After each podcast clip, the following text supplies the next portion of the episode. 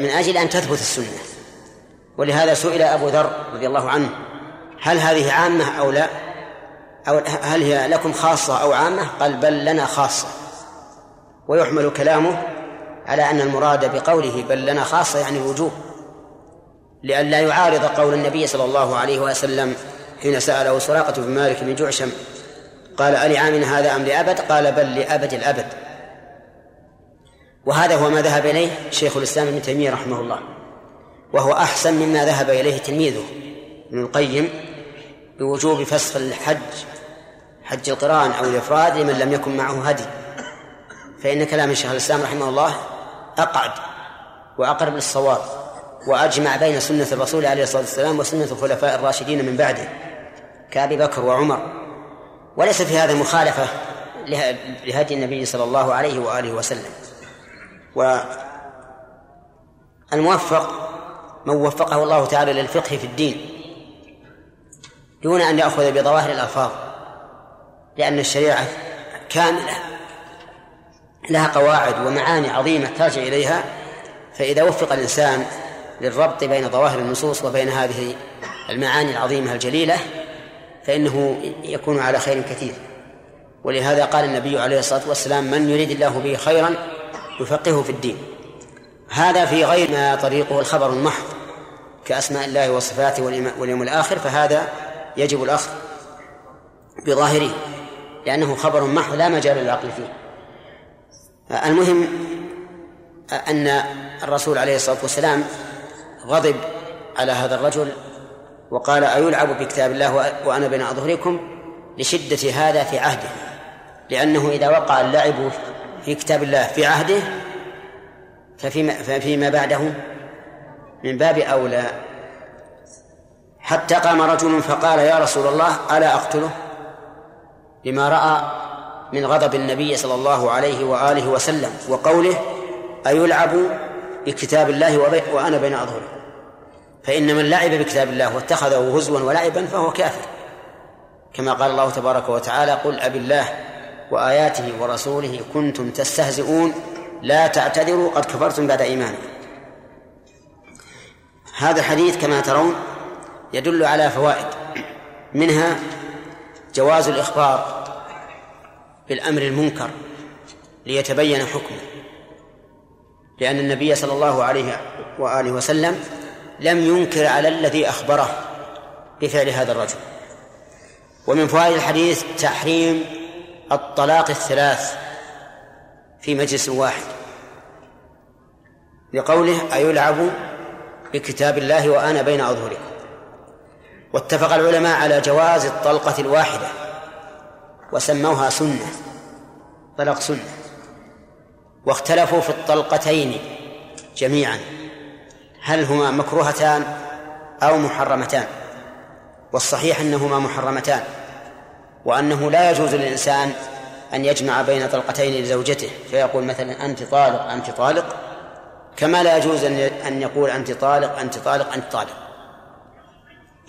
أما أما الأول أنت طالق أنت طالق فلأنه ضيق على نفسه وفوت الفرصة.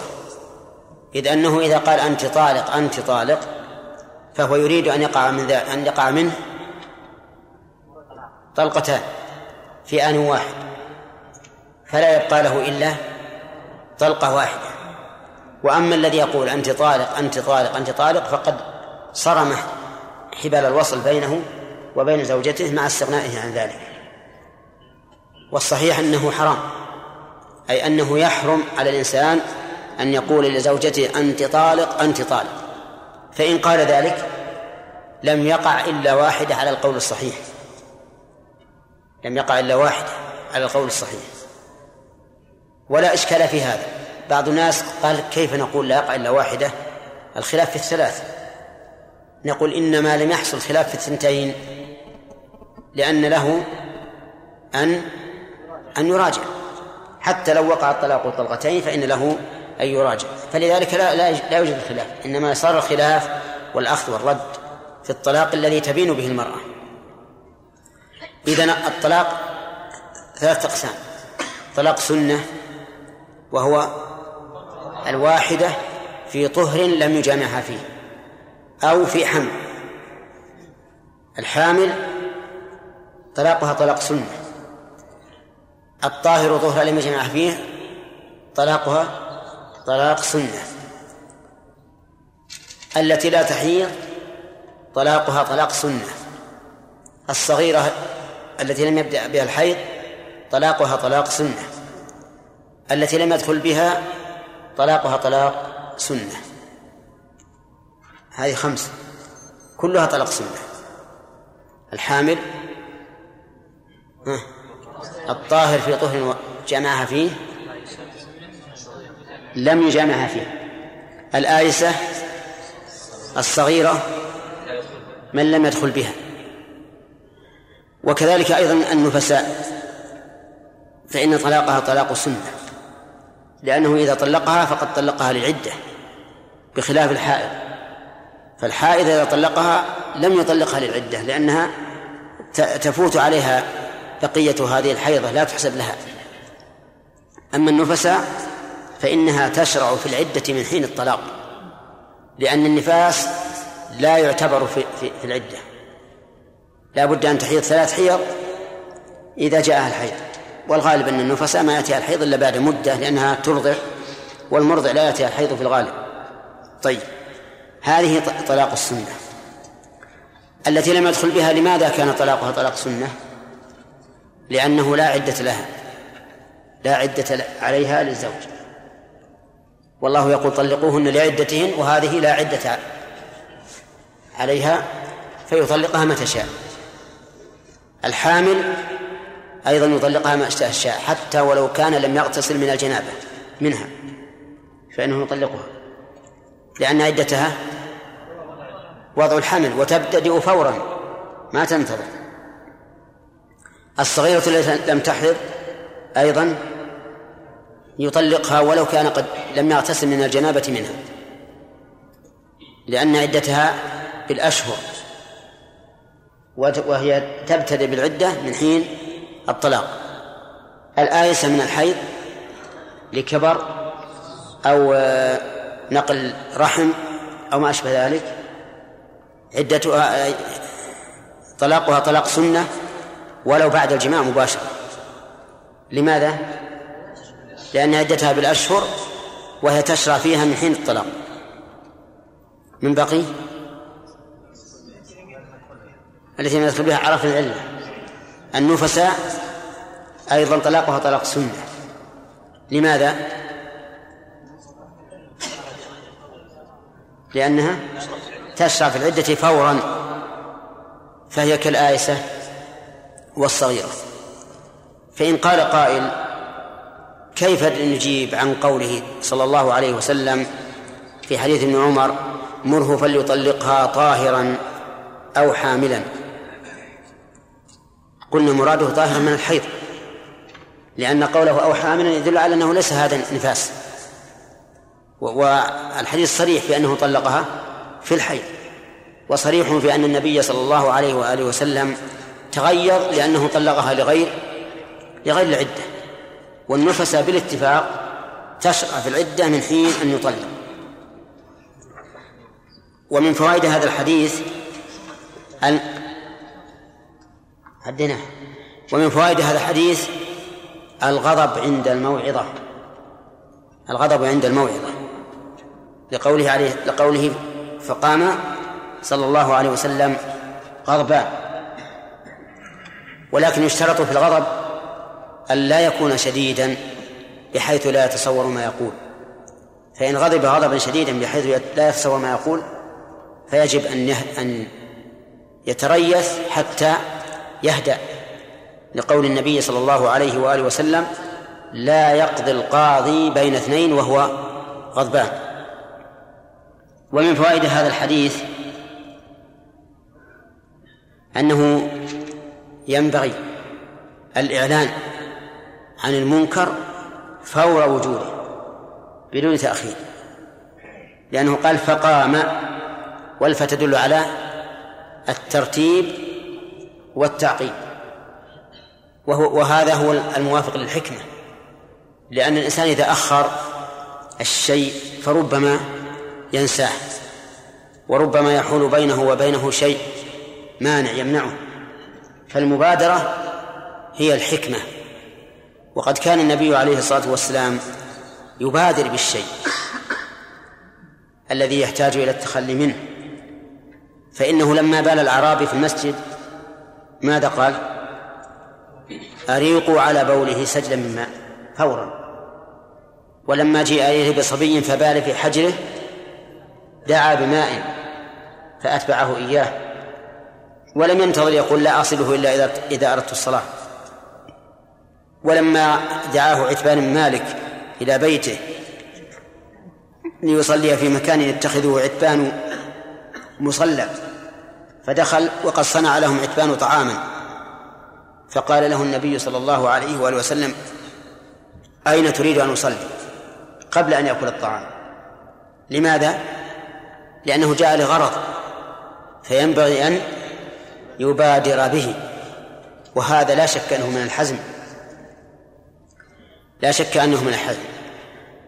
وقال وذكر عن الإمام أحمد رحمه الله أنه قال في الإنسان إذا وجد ساعة فليحج ولا يؤخر فإن للتأخير آفات فإن للتأخير آفات وهذا هو الواقع. كل شيء يطلب منك فإن فبادر به بادر به لأن التأخير له آفات إما نسيان أو عجز أو مانع آخر. ومن فوائد هذا الحديث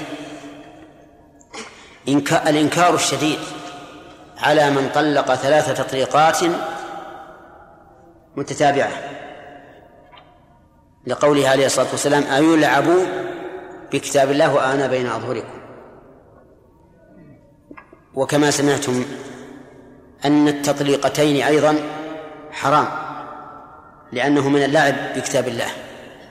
فإن الله يقول طلقوهن لعدتهن والطلقة الثانية الرادفة للأولى لا تعتبر طلقة للعدة. ومن فوائد هذا الحديث شدة غيرة الصحابة رضي الله عنهم فإنهم لما رأوا النبي صلى الله عليه وآله وسلم غضبان وقال إن هذا لاعب بكتاب الله استأذنوا إيش؟ في قتله لأنهم رضي الله عنهم لا يريدون أحدا يلعب بكتاب الله أو يغضب رسول الله. ومن ذلك ما جرى لعمر بن الخطاب رضي الله عنه في قصة حاطب ابن أبي بلتعة الذي كتب لقريش بأن النبي صلى الله عليه وآله وسلم سيغزوهم وأطلع الله نبيه على ذلك حتى أدرك الكتاب وجيء به إلى إلى المدينة فسأل النبي صلى الله عليه وسلم حاطبا قال ما هذا؟ فأخبره بعذره فقام عمر فقال يا رسول الله ألا أقتله؟ فإنه قد نافق. قال لا. وما يدريك لعل الله اطلع إلى أهل بدر فقال اعملوا ما شئتم فقد غفرت لكم. وحاطب كان من أهل بدر. نعم.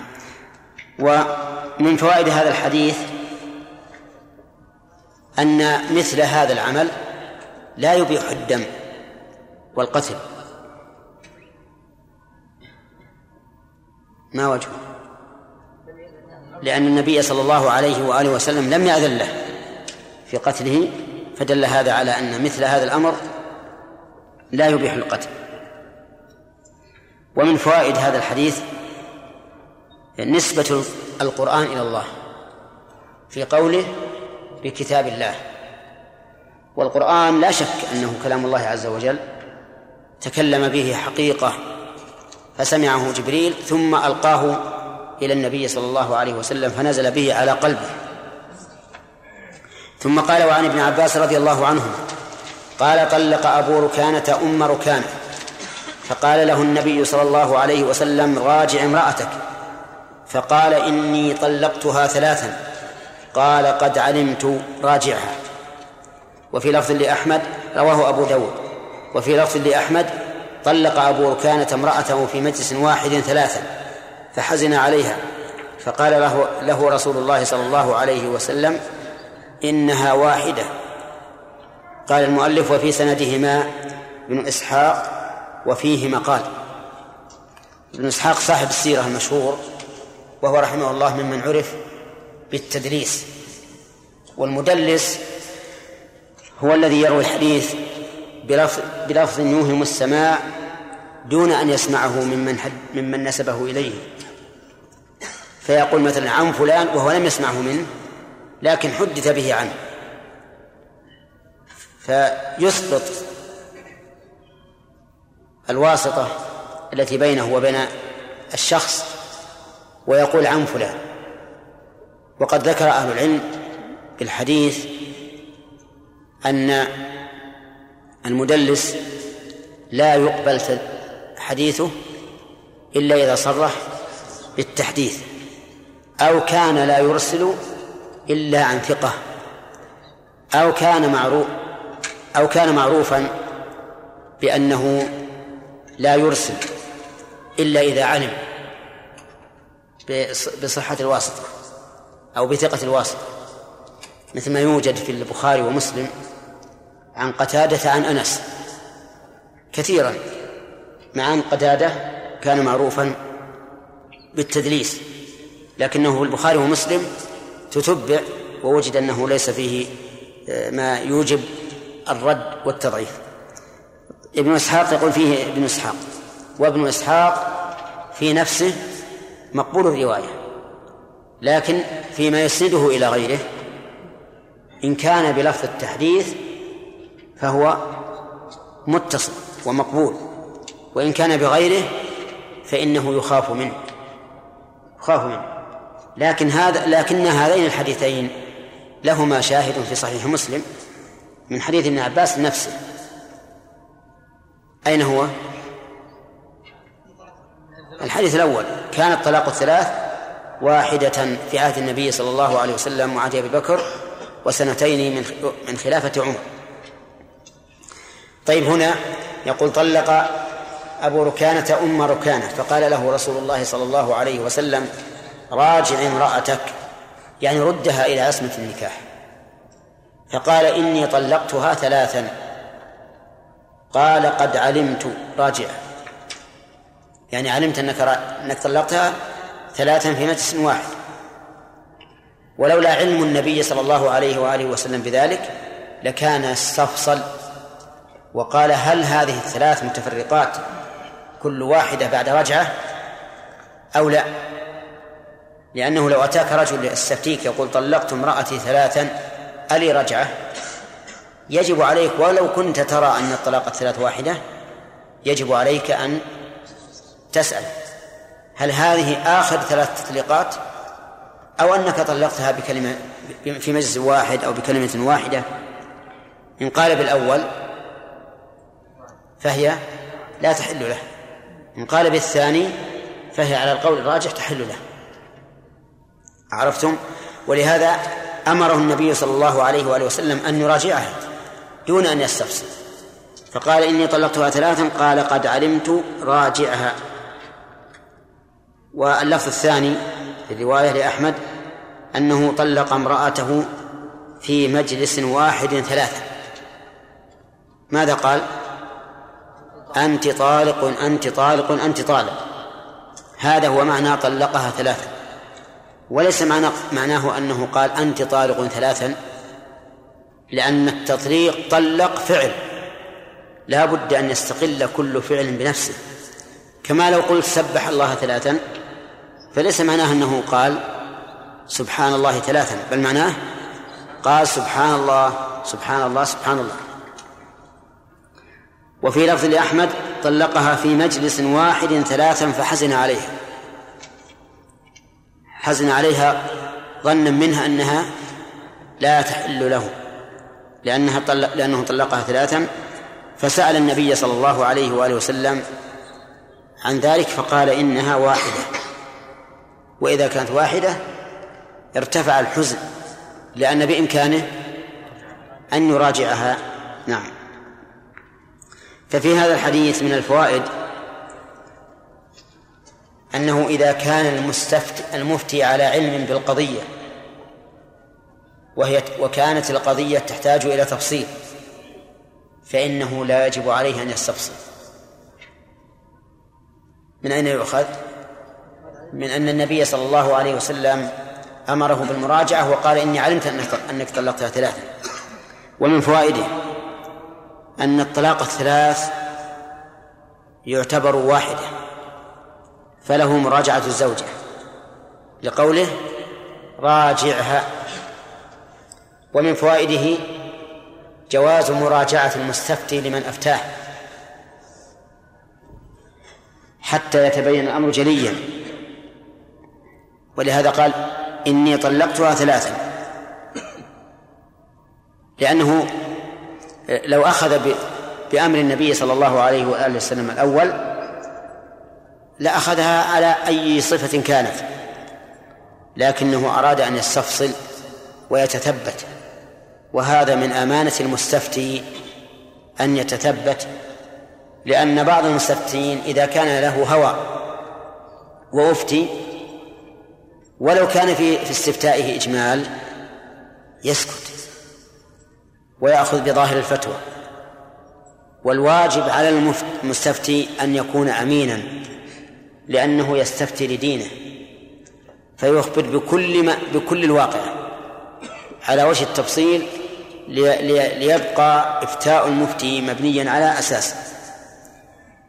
ومن فوائد هذا الحديث وقوع الطلاق الثلاث لكنه واحدة خلافا لمن؟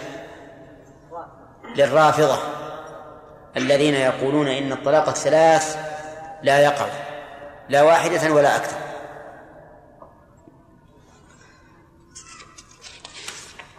وقد روى أبو داود من وجه آخر أحسن منه أنه كان تطلق امرأته سهيمة البتة فقال والله ما أردت بها إلا واحدة فردها إليه النبي صلى الله عليه وسلم.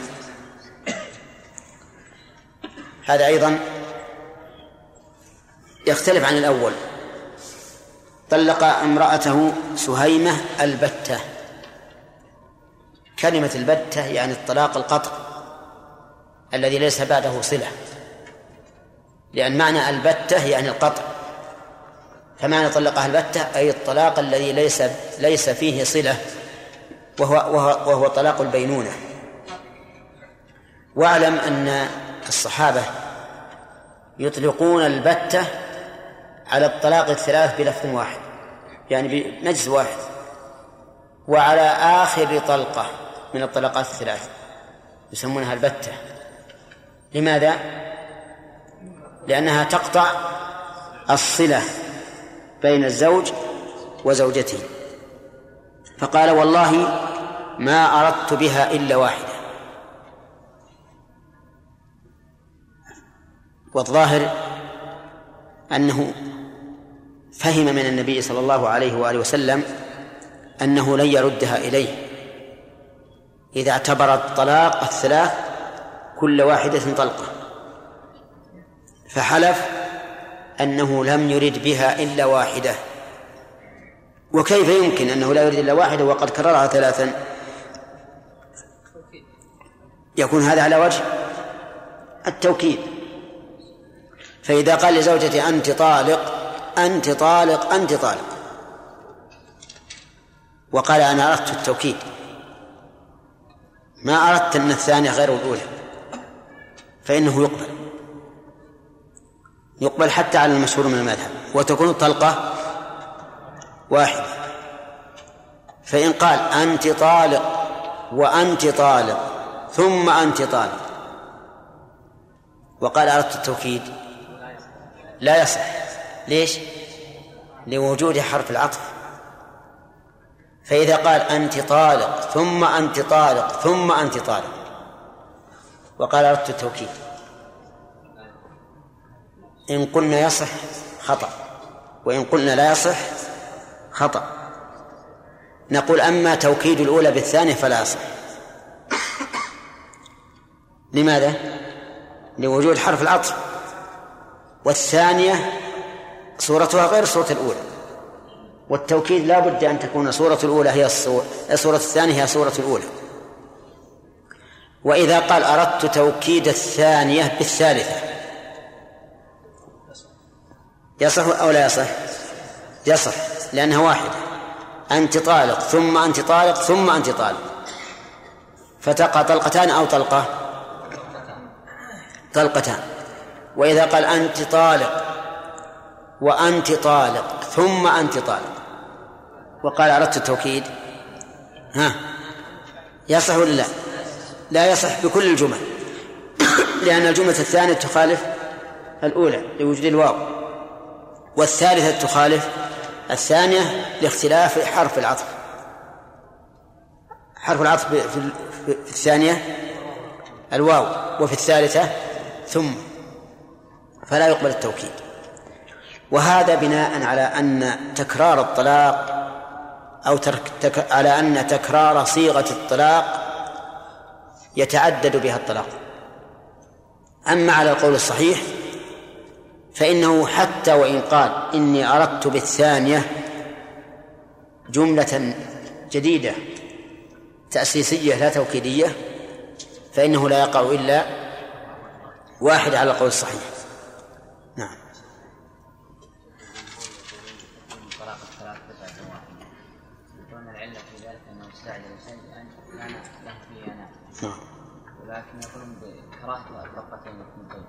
نعم. أن العلة موجودة إي نعم. قالوا بتحريم الطلاق الثلاث لأنه تعال لأنه آه، استأجر شيئا له فيه ناس ولم يقول بتحريم الثنتين لأن الثنتين ليس فيه مبت. يمكن أن يراجع. فلهذا فلهذا جعلوا الحكم وسطا بين المباح وبين التحريم وقالوا إنه مكروه. والصحيح أنه حرام. لأنه فوت على نفسه طلقة بدون حاجة. ولأن هذا يسمى طلاق بدعة فكيف نسميه طلاق بدعة ثم نقول هو مكروه؟ نعم. أي نعم.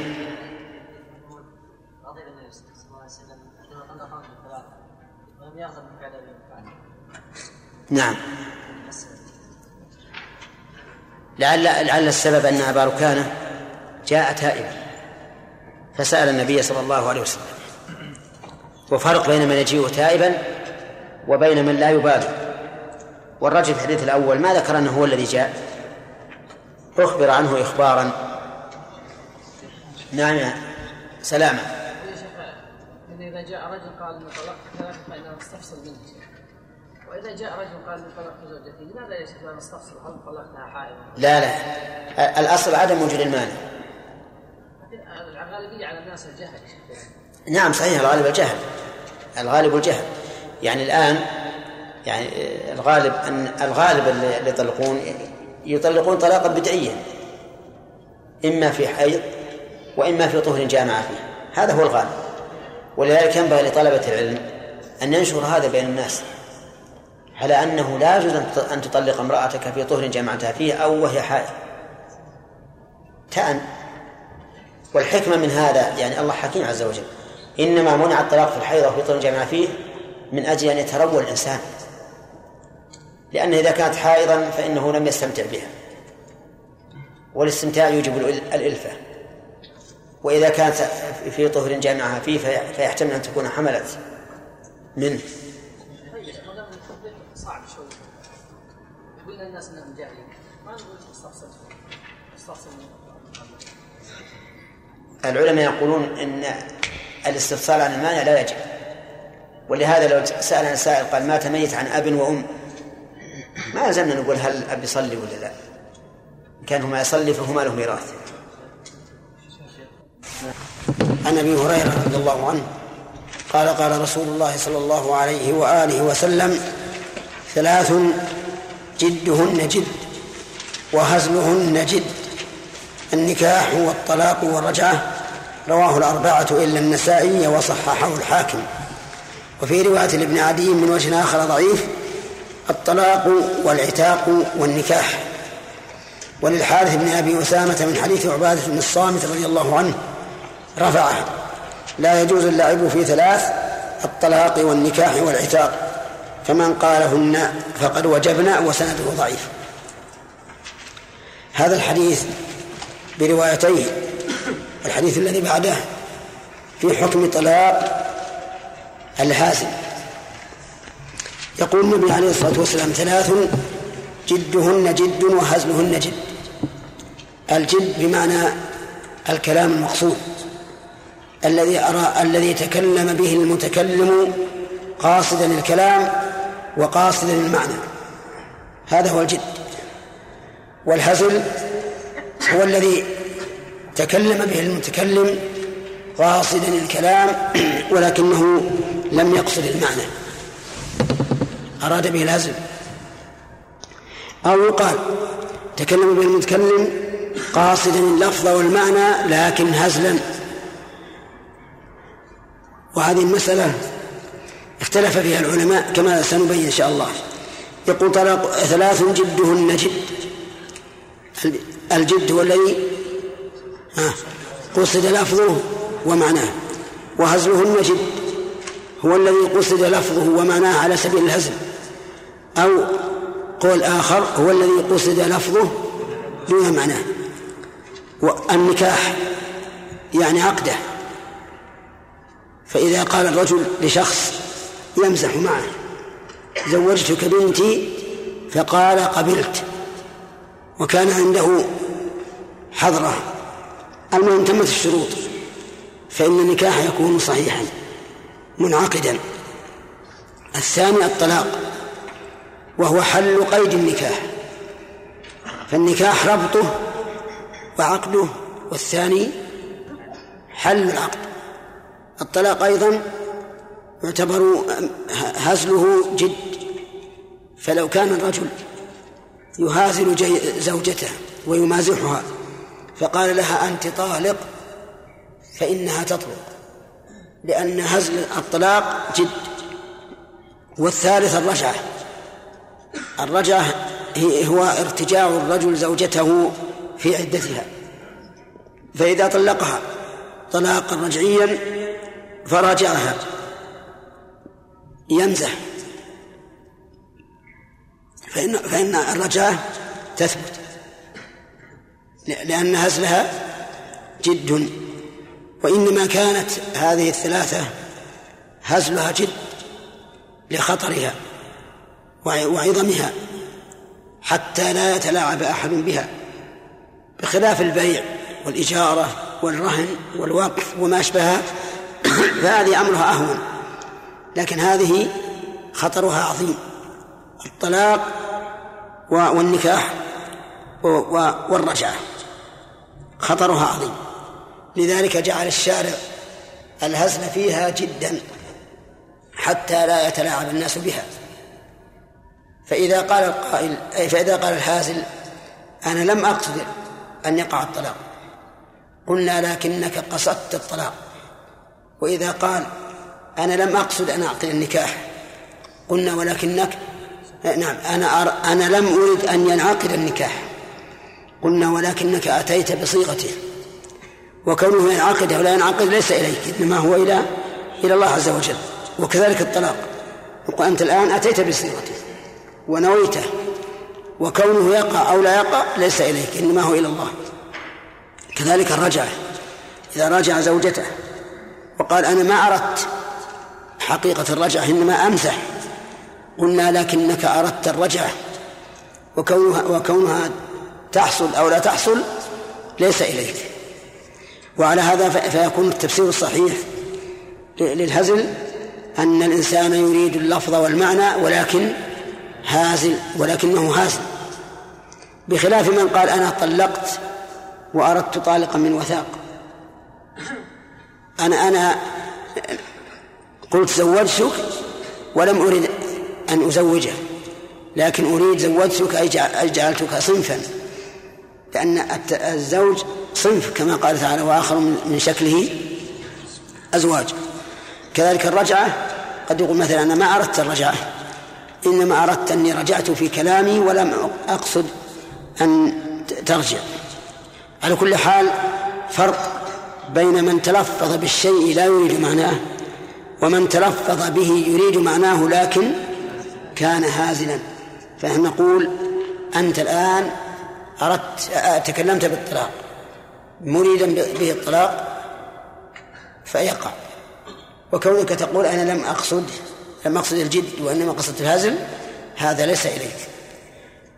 وذهب فعلى هذا. نقول في هذا الحديث دليل على أمور. أولا أن العقود لا تنعقد مع الهزل.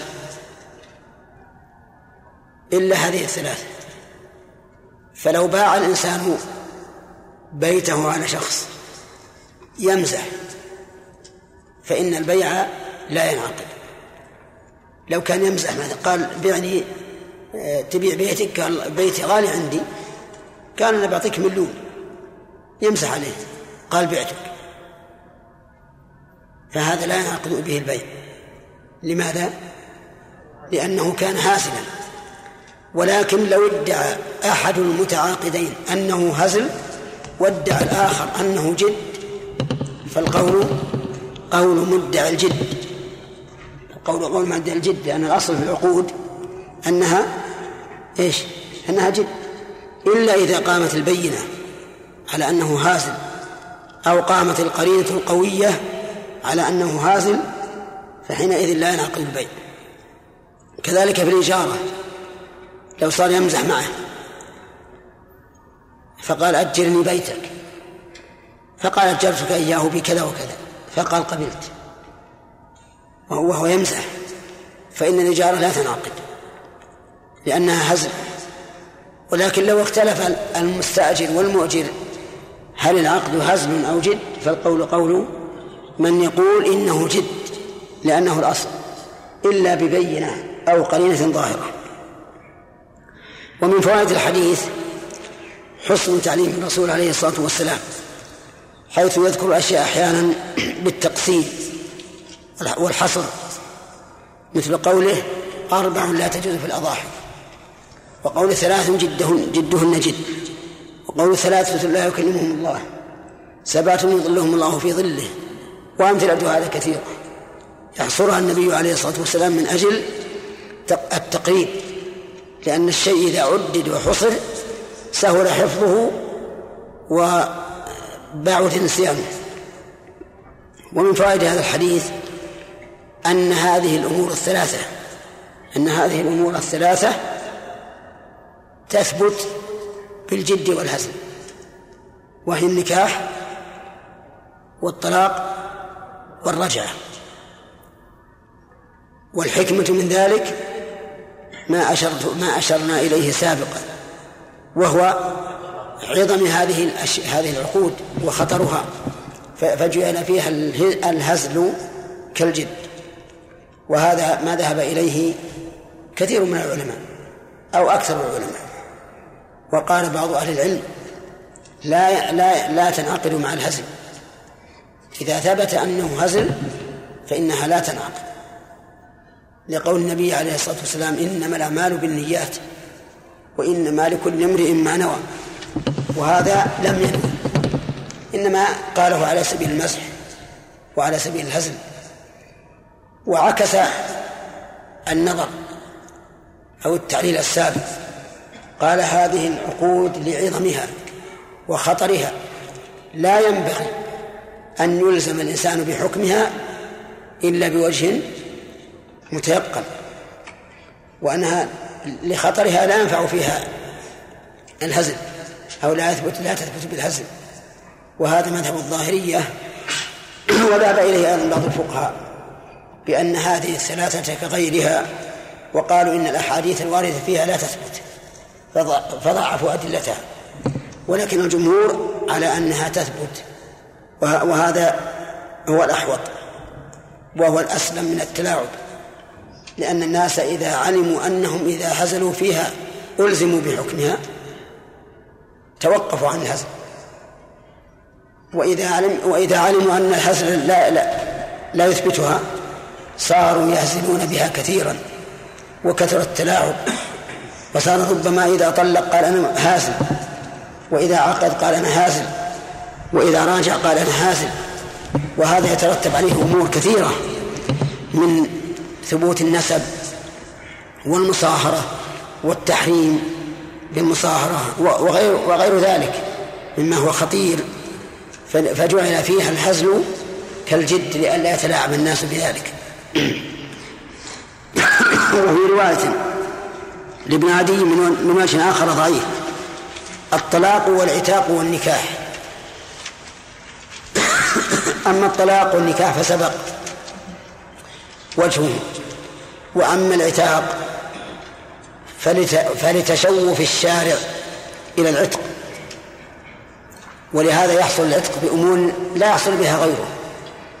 قد يحصل العتق كرها على الإنسان مثل العتق بالسراية. لو أعتق الإنسان نصف عبده عتق كله.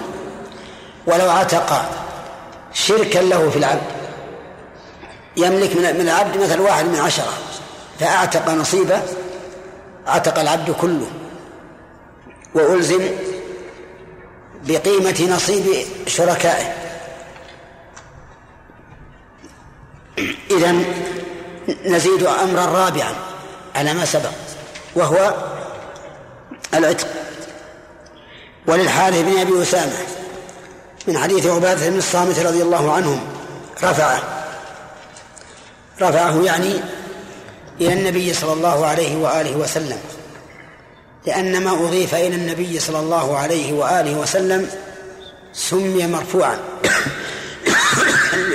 لما لارتفاع مرتبته. لأن خير كلام البشر كلام النبي صلى الله عليه وآله وسلم. يقول لا يجوز اللعب في ثلاث الطلاق والنكاح والعتاق. وهذا الحديث يوافق الرواية الرواية الأخرى لابن عدي. وأسقط في هذين الحديثين ذكر الرجعة. فمن قالهن فقد وجب.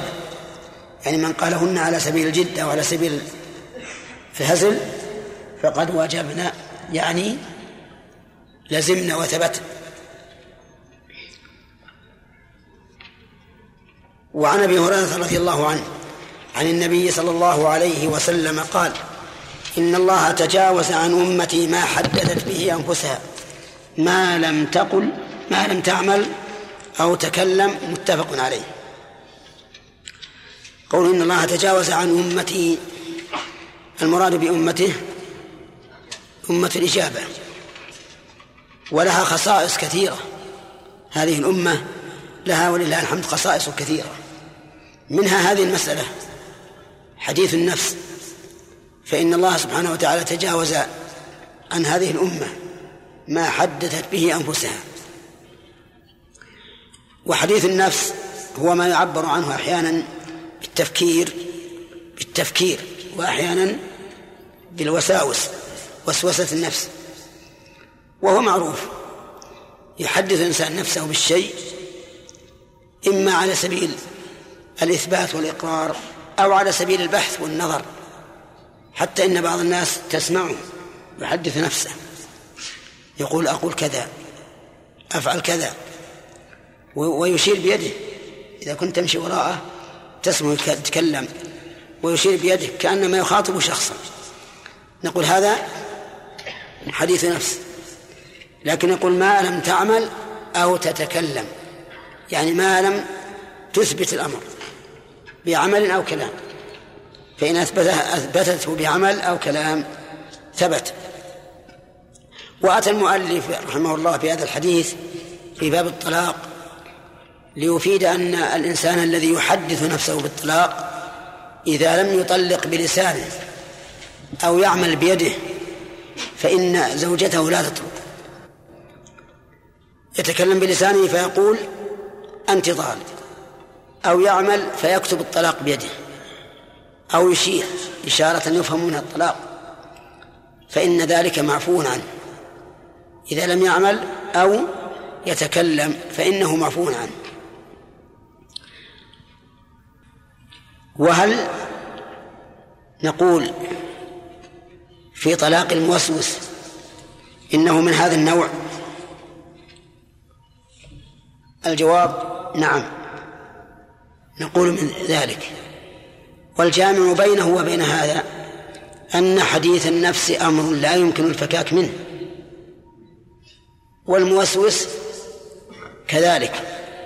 الذي يبتلى بالوسواس لا يعجز عن الانفكاك منه. إلا أن يتداركه الله برحمته. ويوجد كثير من الناس يبتلى بالوسواس في طلاق زوجته. ويعجز أن يملك نفسه. حتى إنه إذا فتح الكتاب وقرأ تخيل أنه قال إن قرأت هذا الكتاب فزوجتي طالق. حتى أن الشيطان يوسوس له في كل شيء. إن أكل قال إني قلت إن أكلت فزوجتي طالق إن خرج قال كذلك. إن إن نام قال كذلك. وأحيانا يقول ادفع الشك باليقين. قل طالق واسترح فيقول طالق فمثل هذا لا يقع طلاقه لأن النبي صلى الله عليه وآله وسلم قال لا طلاق في إغلاق. وهذا من أكبر الإغلاق. من أكبر ما يكون من الإغلاق أن أن يجد الإنسان في نفسه شيئا يرصه ويضيق عليه حتى يتكلم بالطلاق. وهذا الموسوس عافانا الله وإياكم. ولا ولا تستهين بهذا الأمر. الإنسان الذي في عافية من الوسواس لا يكاد يصدق ما يقع للموسوسين. يقلق الشيطان حياتهم. ويتعبهم ولا ينامون بالليل في مثل هذه الوساوس. هذا الرجل عن الموسوس لو طلق سمعناه يقول زوجتي طالق تجد يقول زوجتي طالق وهو يفر من, من ثيابه. لأنه مغلق عليه مكره. نقول هذا لا, لا طلاق عليه. لا طلاق عليه. لكن لو طلق بأنات وتؤده وذهب إلى القاضي أو أو إلى غيره من الكتاب المعروفين وقال إني طلقت زوجتي فأثبت الطلاق. فهل يقع؟ يقع لأن هذا ليس فيه إغلاق لكن كلامنا في الطلاق الذي يقع من من الموسوس حال الإغلاق عليه فإنه لا يقع. ونحن يعني دائما يأتينا أناس بهذه الكيفية. وتجده يذهب إلى عدد من العلماء يسألهم ولا يقتنع. ما يقتنع. لماذا؟ لأن الشيطان يقول له إن زوجتك حرام عليك. لأنك طلقتها ثلاثا. فتجده يتعب يتعب تعبا عظيما. لكن هذا الحكم أن طلاقه لا يقع ولو لفظ به. ما لم يكن ذلك عن تأن وروية فهذا يكون كغيره من الناس يقع طلاقه. من فوائد هذا الحديث هذه النعمة الكبيرة التي من الله بها على هذه الأمة وهي أن الله تجاوز عنها ما حدثت به أنفسها. ومن فوائد الحديث أن أن حديث النفس لا يؤاخذ به مهما عظم ما يحدث به. لو حدث نفسه في أمور عظيمة تتعلق بالتوحيد أو في جانب أو بجانب الربوبية فإنه لا يؤاخذ بذلك. ما دام لم يستقر ويقر ما حدث به النفس فلا عبرة به. ولهذا لما شكى الصحابة رضي الله عنهم إلى النبي صلى الله عليه وآله وسلم ما يجدون في نفوسهم من مثل هذا حتى قالوا إن إننا يا رسول الله نحب أن يكون الواحد منا حممة يعني فحمة محترقا. ولا يتكلم بين لهم أن ذلك لا يضر. وأنهم إذا فعلوا ذلك فإذا إذا رأوا ذلك فليستعيذوا بالله ولينتهوا. يعرضوا ويسكتوا يتغافلون يتغافلون عن هذا الشيء فيزول. وهذا هو الدواء.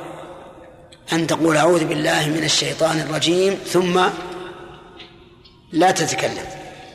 اغفر. ولا يستهوي أنك الشيطان فتتكلم.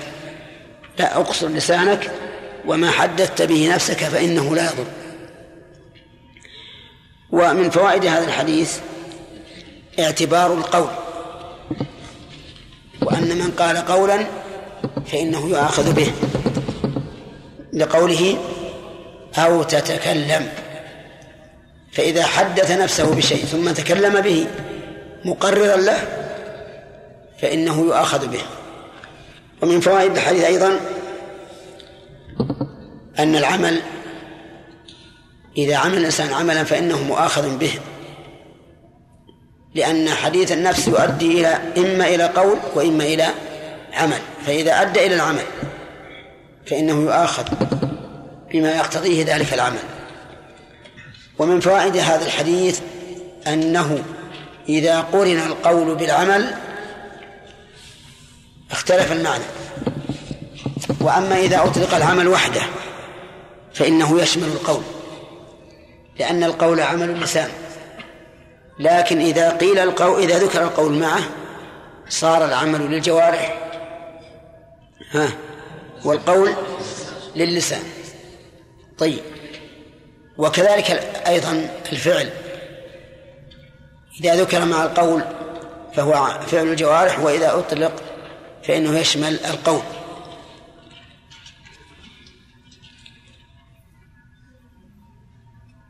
وعن ابن عباس رضي الله عنهما عن النبي صلى الله عليه وسلم قال إن الله وضع عن أمة الخطأ والنسيان وما استكره عليه رواه ابن ماجه والحاكم وقال أبو حاتم لا يثبت.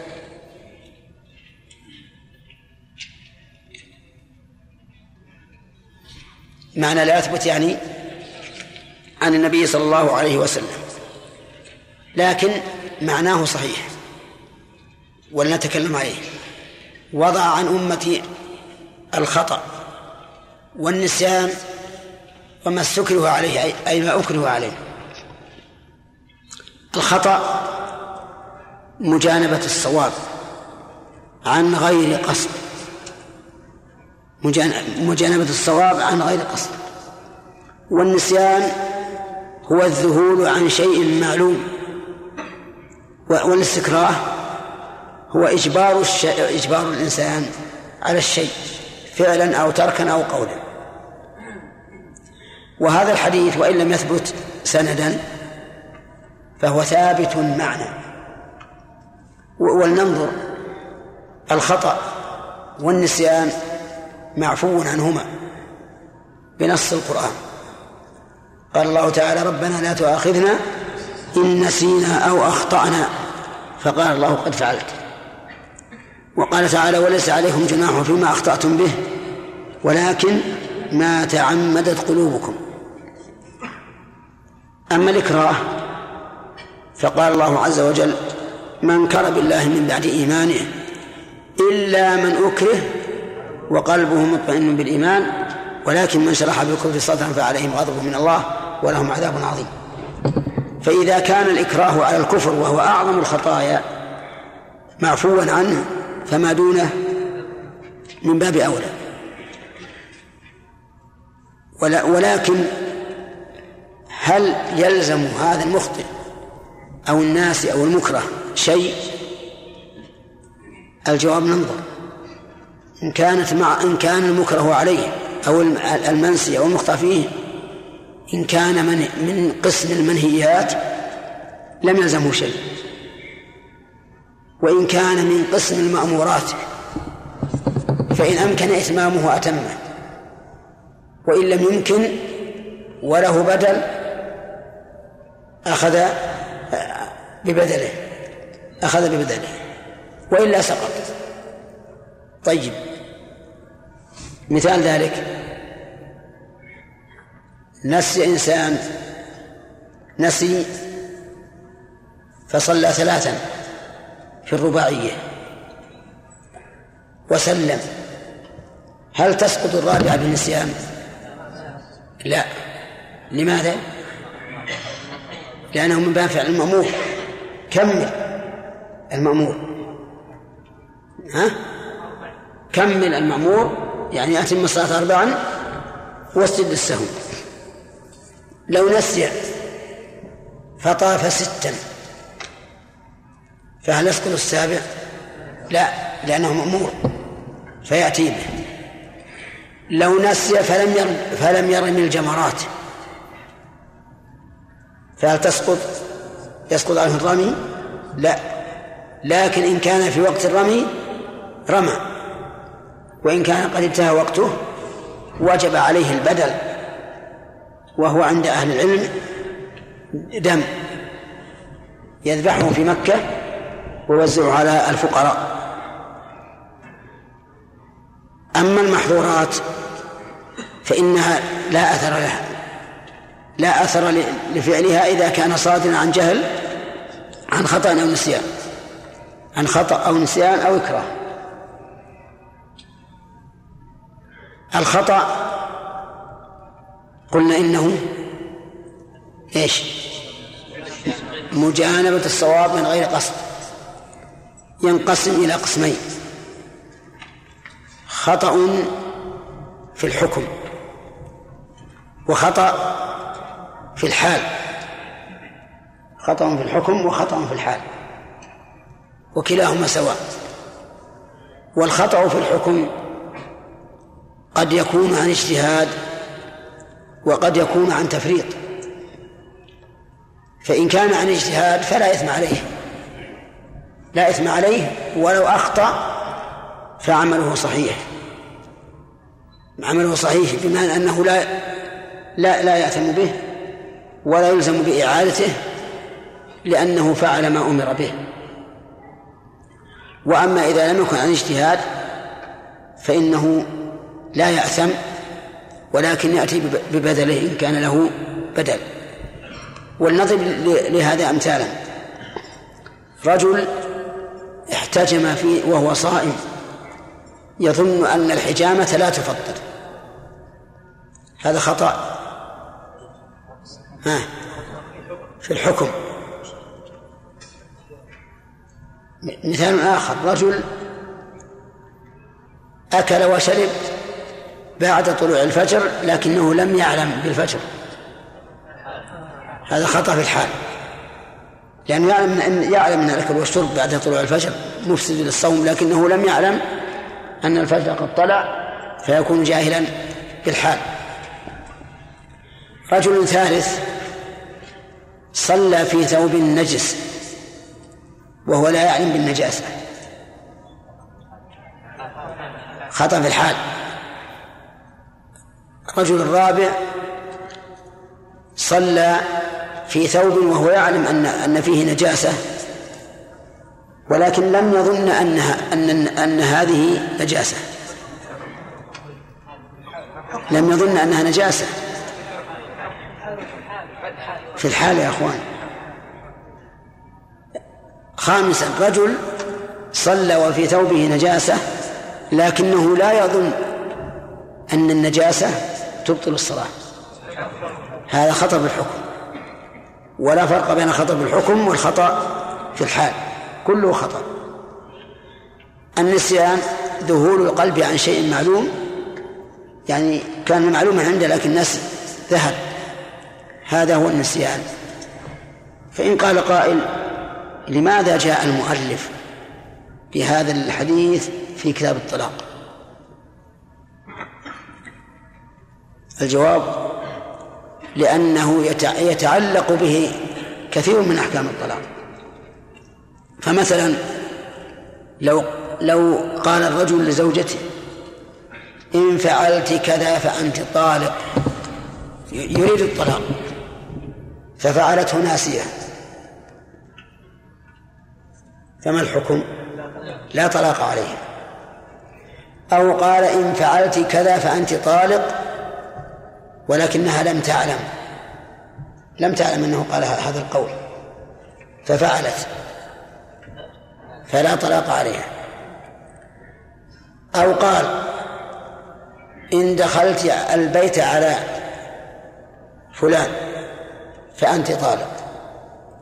فظنت أنها أنه يريد إن دخلت البيت عليه في الليل لا في النهار. فدخلت في النهار لم تطلق لأنها جاهلة متأولة ظنت أنها أن مراده ذلك. وهذا القول الذي جاء المؤلف بهذا الحديث مشيرا إليه هو القول الراجح. أن أن الطلاق يعذر فيه بالجهل والنسيان كغيره. والمشهور من المذهب أنه لا عذر لا عذر فيه بجهل ولا نسيان. متى وجد الشرط على أي حال ثبت الطلاق. أما الإكراه فنعم يرون أن الرجل إذا أكره على الطلاق فإنه لا يقع الطلاق منه. وقد ذكرنا ذكرنا لكم من قبل قصة وقعت في عهد أن رجلا نزل من الجبل ليشتهر عسلا يعني يجني عسلا. فأمسكت امرأته بالحبل وقالت إما أن تطلقني ثلاثا أو أطلقت الحبل بك. فماذا يصنع؟ نعم طلقها. طلقها ثلاثا فبلغ ذلك عمر فقال هي امرأتك لأن الرجل مكره. ومن ومن الإكراه أن تقول المرأة للزوج وقد وقع هذا تأتي بالسكين وتقول إما أن تطلقني أو أقتل نفسي. هذا أيضا إكراه لأن ما لا أحد يريد أن تذبح زوجته نفسها. فإذا طلق بناء على هذا فلا طلاق. ومن ذلك أن يأتي ظالم فيكرهه على أن يطلق زوجته فيفعل فلا طلاق. وأما الطلاق خوفا من الزعل والغضب فليس فليس بطلاق مكره بعض الناس مثلا يأتيه بنو, بنو عمه ولا سيما في البادية يقول هذه المرأة ما هي من ما هي من من أكفائك. ما تصلح لنا. نحن بنو فلان وهذه من بني فلان. يهزئونه ما تصلح. ويلزمون عليه. فيطلق. فهذا ليس بإكراه. لماذا؟ يمكن ما يقول لا. إلا إذا هددوه بالقتل. بالقتل لها أو له. أو فعلوا معه ما يضره فحينئذ يكون مكرها. نعم. بالنسبة للقاعدة إذا لم يفعل المأمور فإنه يلزم إذا فعل المأمور يوقع نعم. استنبطت من من فعل النبي عليه الصلاة والسلام. لما سلم من الصلاة ناسيا أتى بها أتى بالبقية. ولما جاءه الرجل المسيء في صلاته فلم يطمئن أمره بالإعادة.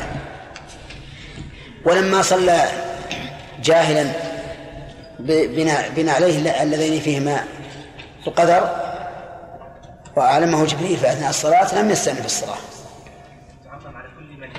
إيه عام. كل من فعله ناسا وجاهلا فلا فلا شيء عليه. هل الملجئ وش الملجئ؟ الملجئ يعني يلجئ إلى وش مثل إيش؟ يعني شخص يريد القتل إي. هذا لا ينقذ والثاني؟ الثاني غير ملجئ يعني يستطيع التخلص منه. ما صار إكراه. ما صار. ما دام يستطيع التخلص ما في إكراه. أصلا.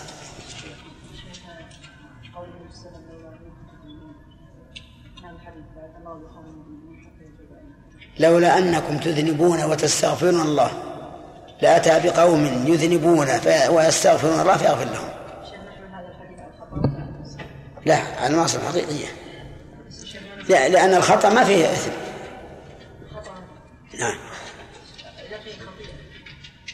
لا الخطيئة ارتكب الإثم عن عمد. ولهذا يفرق بين الخاطئ والمخطئ.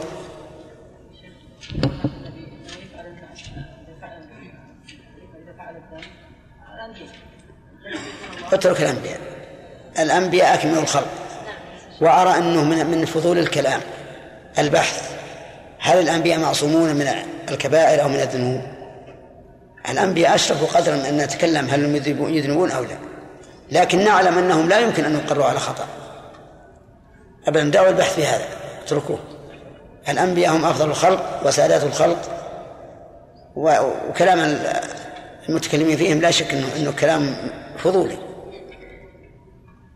نقول لهم هل أنتم في شك منهم؟ من أخبارهم ومن أحكامهم؟ إن قالوا نعم كفروا. وإن قالوا لا قلنا إذا ما ليش تبحثون هذا البحث؟ لماذا تبحثون؟ أتريدون أن تحطوا قدرهم من أعين الناس؟ نعم يا خالد. الإشارة المفهومة شيخ بالطلاق. نعم. الإشارة المفهومة بالطلاق. لماذا لا تعد عملا ويقع طلاق هي عمل. عمل مثل كتابة ويقع الطلاق بها.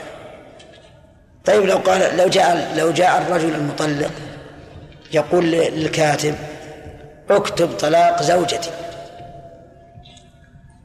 اكتب طلاق زوجتي. فقال له الكاتب يا فلان لا لا تطلق زوجتك. الطلاق لا ينبغي والطلاق مكروه. وما تتحصل زوجه وما أشبه ذلك. قال تشير علي؟ قال نعم أشير عليك أنك ما تطلق. قال أجل خلاص. هل يقع طلاقه أو لا؟ ها؟ هو جاء قال اكتب طلاقه هل يقع أو لا؟ نقول إي نعم في التفصيل. إن كان خبرا عن طلاق أوقعه وأراد إثباته بالكتابة فيقع. يقع مو بالصيغة هذه. بما سبق. وإن كان يريد أن يطلق الآن إنشاء الطلاق يريد إنشاء الطلاق فهو قبل أن يكتب لا, لا, لا يحصل الطلاق لأن هذا توكيل في الطلاق ولم يفعله الوكيل. نعم.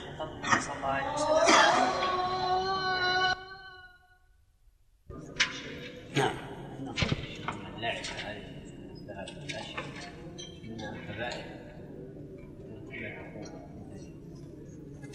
اللعب مع الكبائر.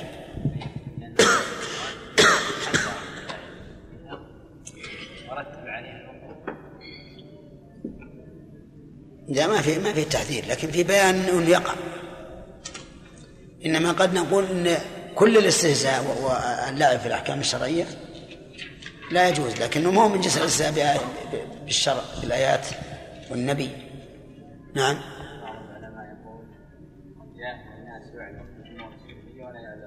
في إيش؟ نعم نعم صحيح هو هو هو هي الأوامر إيجابية والنواهي سلبية نعم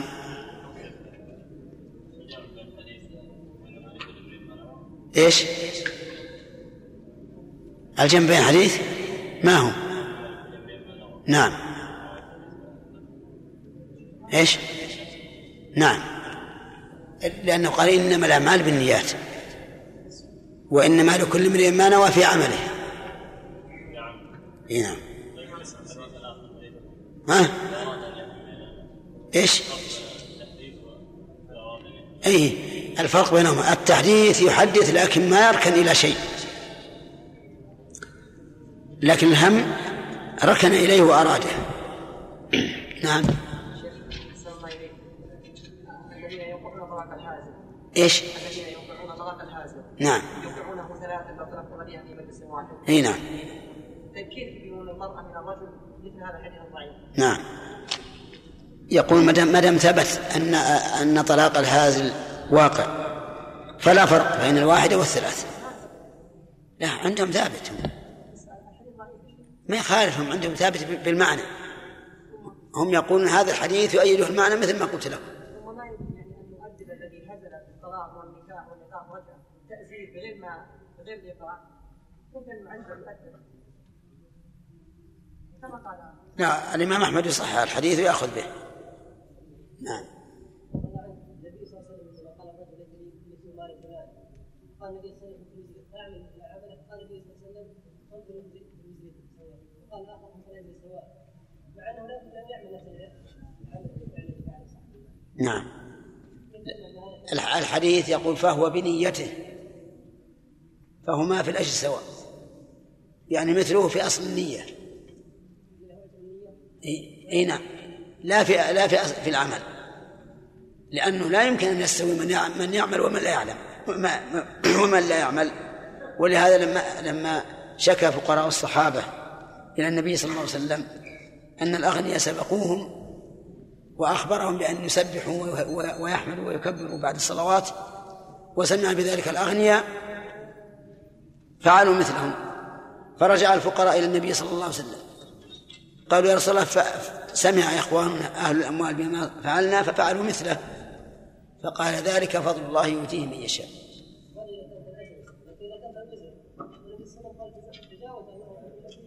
نعم. حتى هذا هذا ما حدث فقط. ما حدث فقط. هذا تمنى لكن عاجز. مثل انصر أخاك ظالما أو مظلوما. لا اثم النيه فقط. نعم. الذين لم يوقعوا لم يوقعوا طلاق الحاسب مستدلين بقوله صلى الله عليه وسلم إنما الأعمال بالنيات. هذا له وجه. نعم. هل يخصص بهذا الحديث؟ إيه يمكن يمكن يخصص. يمكن. أو يقال التفسير الثاني في الهزل أنه أراد اللفظ والمعنى. لأن هناك فرق بين يقول أنت طالق ويريد طالق المواثاق هذا نوى وبين إنسان يقول أنت طالق ينوي الطلاق وتلفظ به لكن يقول أنا أمزح. إذا كان من الطلاق فقد سبق لنا أن الطلاق الصريح يدان به الإنسان عند المحاكم. أما فيما بينه وبين الله فلا يدان به. فإذا صدقته المرأة فلا طلاق. نعم.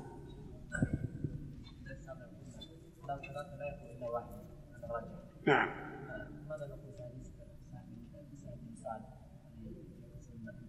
إيه؟ نعم نعم. بعض العلماء استدل بهذا الحديث لكن لا دلالة فيه. وذلك لأن البينونة في حديث سهل حاصلة بكل حال باللعان. لا باللعان. يعني لو فرض إنه ما طلقها الملاعن فهي بائنة منه. فيكون تطلقه إياه بالثلاث من باب التوكيد وهذا هو الفرق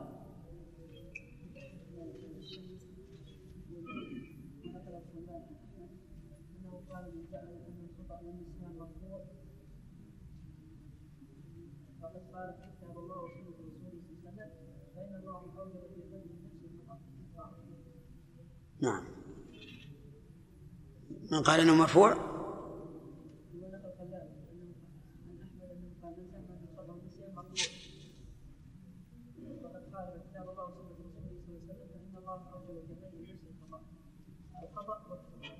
نعم. هذا لأنه حق آدمي. حق الآدمي ما فيه تجاوز. يعني لو أن الإنسان أتلف مال إنسان خطأ وجب عليه الضمان. لكنه ليس عليه إثم. الله وسلم على نبينا محمد وعلى آله وصحبه أجمعين. ما هي الأشياء التي جدها جد وهزلها جد؟ آدم زكريا. أربعة ولا ثلاث أربعة. لماذا اختصت بهذا الحكم؟ نعم. لعظمها لأن لا يقع فيها التلاعب. طيب. رجل قال لآخر زوجتك بنتي فلانة يمزح؟ فقال قبلت. وقع. بقلبك يمزح. ولو كان يمزح. لأن هذه من الكلمات التي يزلها جدا من الأشياء التي أزلها أحسنت. بارك الله فيك. طيب. إيش؟ اي معروف معروف معروف. يعني طيب. رجل يا بدر رجل كان يحدث نفسه دائما بطلاق امرأته. يقول سأطلقها هذه مع ما فيها خير. وسأقول لها أنت طالق أنت طالق أنت طالق. فماذا تقول؟ لا يجوز. ويقع الطلاق. لا يقع. ما دليله؟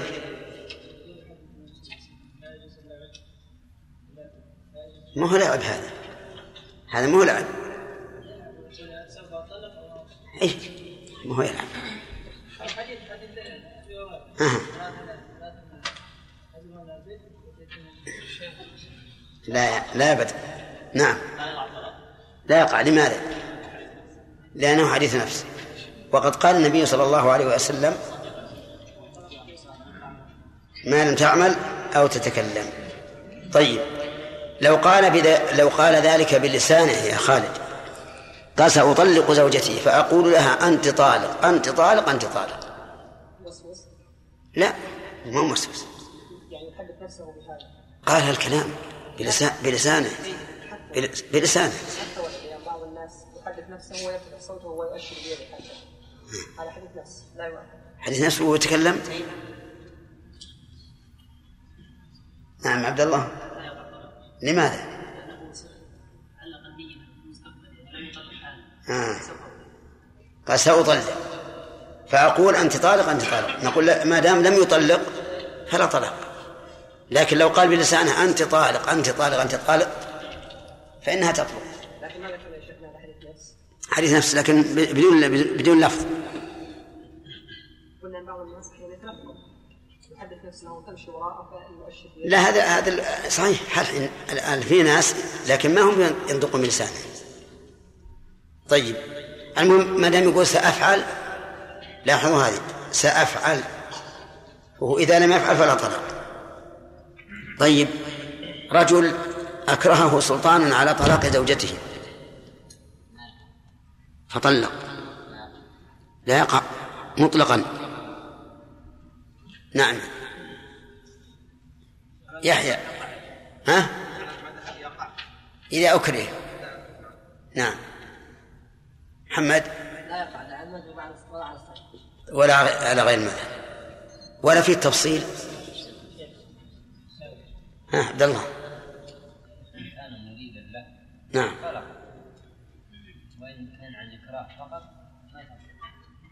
يعني إن أراد الإيقاع طلقت وإن أراد دفع الإكراه فلا طلاق.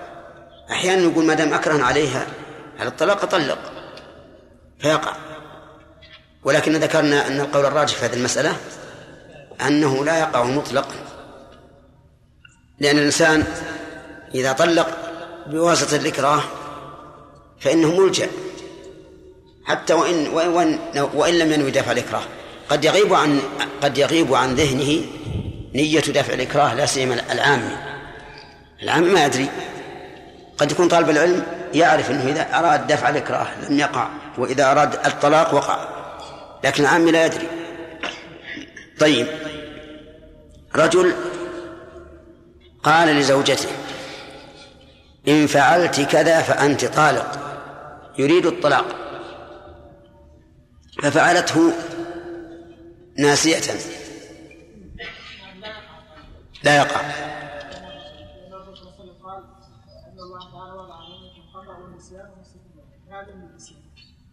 لماذا أتيت بهذا الحديث المشتبه فيه وتتى آية من القرآن؟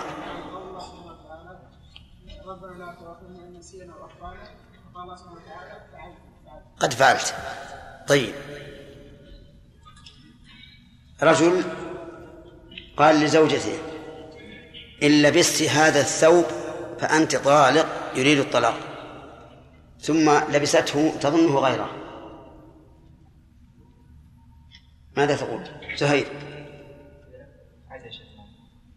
سليم ماذا تقول؟ لا نقبل لا نقبل التحويل. ما يقع الطلاق؟ لماذا؟ لانها نسي ما ما تعمد لو ما تعمد جاهلة يعني جاهل على انها حكمه الحكمه المساله ما ما عمدت عندك دليل؟ إي نعم. آه، ما هو؟ وكلام الله.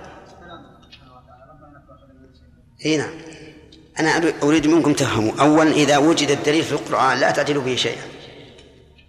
إذا لم يوجد ووجد في السنة في حديث صحيح لا تأتوا بالحديث الضعيف. لأن لأن الدليل كلما كان أقوى كان أولى. طيب. هل في القرآن ما يدل على أن المكره على الطلاق لا يقع طلاقه؟ لا نعم. لا اللي جنبك يا شيخ. ما عندك؟ ولك ترفع يدك شيخ. ها؟ إيه فيك تقول. فرفعت يدك يعني مستعد. طيب. ها. إلا من أكره وقلبه نعم. وش وجه الدلالة؟ الكلام هذا هذه الآية في من كفر؟ لكن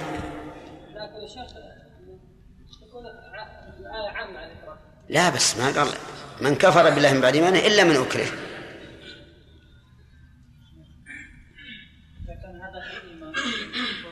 إذا كان هذا في الإكراه على الكفر فما دونه من باب أولى. تمام. نبدأ درس الليلة إن شاء الله. ونسأل الله العون والتوفيق للصواب.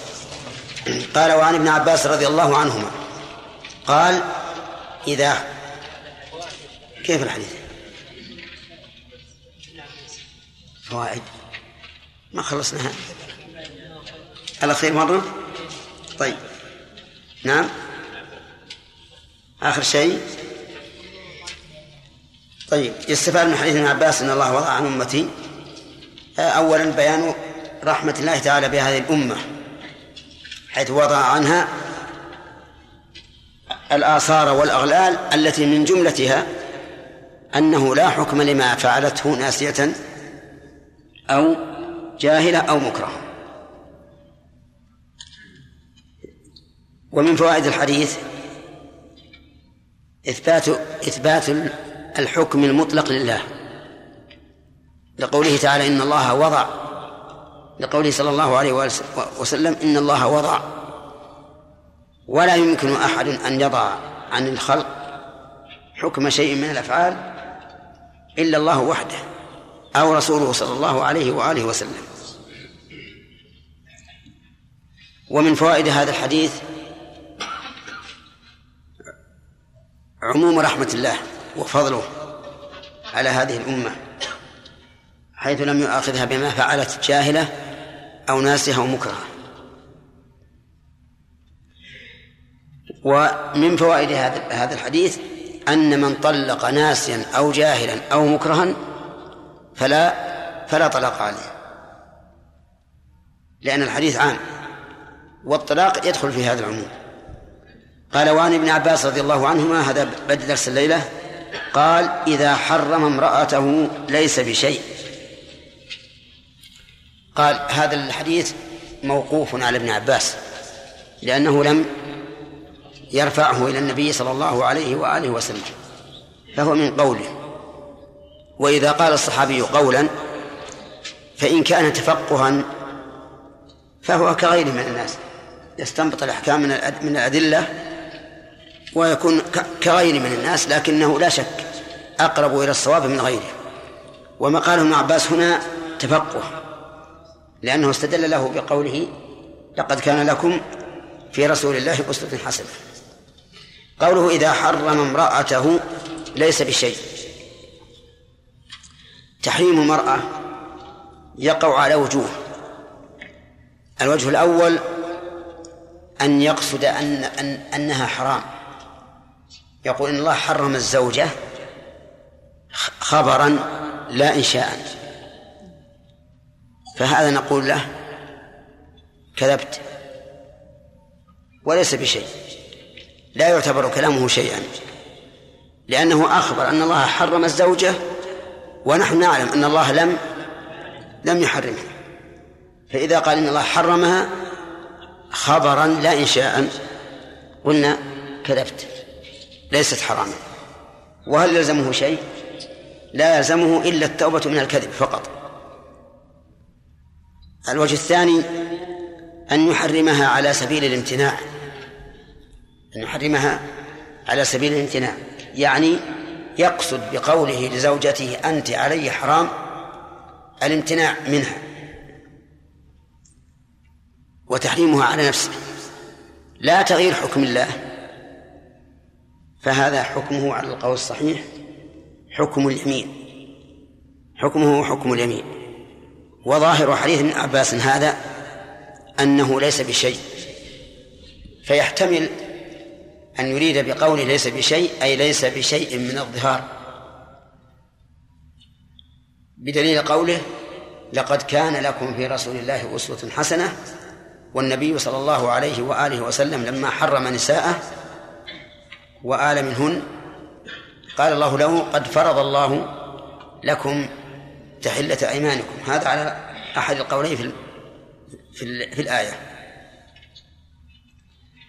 ويحتمل أنه قال ليس بشيء لأنه وإن حرم زوجته فإنها لا تحرم. فيكون كالذي أخبر عن تحريمها وهي ليست بحرام. الوجه الثالث أن يريد بقوله هي حرام إنشاء التحريم الحكمي يعني كالذي يقول الخبز حرام مثلا. يعني يريد أن يحرم ما أحل الله. فهذا حكمه حكم من حكم بغير بغير ما أنزل الله. لأن الله أحل النساء وهو يريد أن يحرمها تحريما حكميا. فهذا حكمه حكم من أحل من حرم ما أحل الله. يعني أنه على خطر عظيم. قد يؤدي به إلى إلى الكفر.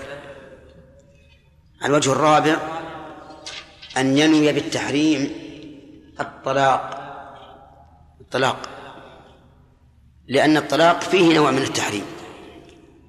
فإنه يحرم يحرم على الزوج ما يحرم بالطلاق في فيريد بقوله أنت علي حرام أو زوجي علي حرام يريد به الطلاق. فإذا أراد به الطلاق صار كناية. فتطلق المرأة. الوجه الوجه الخامس أن لا ينوي شيئا. خرجت من لسانه وقال أنت علي حرام. فقيل إنه ظهار وقيل إنه يمين يعني حكم حكم اليمين. لأن كل من حرم شيئا مما أحل الله له يقصد الامتناع منه فحكمه حكم اليمين. وهذا القول الثاني أصح. أصح من أن نقول إنه ظهار. لأن الظهار خصه الله تعالى بمن ظاهر من زوجته فقال لها أنت علي ظهر أمي. وهذا القول أشد من قوله أنت علي حرام. فإذا أطلق قوله أنت علي حرام لم نصرفه إلى الظهار بل نقول حكم هذا حكم اليمين. لقول الله تعالى يا أيها النبي لم تحرم ما أحل الله لك؟ تبتغي مرضات أزواجك والله غفور رحيم. قد فرض الله لكم تحلة أيمانكم. فقوله جل ذكره ما أحل الله لك يشمل إيش؟ يشمل الزوجة لأن الزوجة مما أحل الله له. فيكون حكمه حكم اليمين. عرفتم الآن؟ هذه خمسة أوجه في قول الرجل لامرأته أنت علي حرام.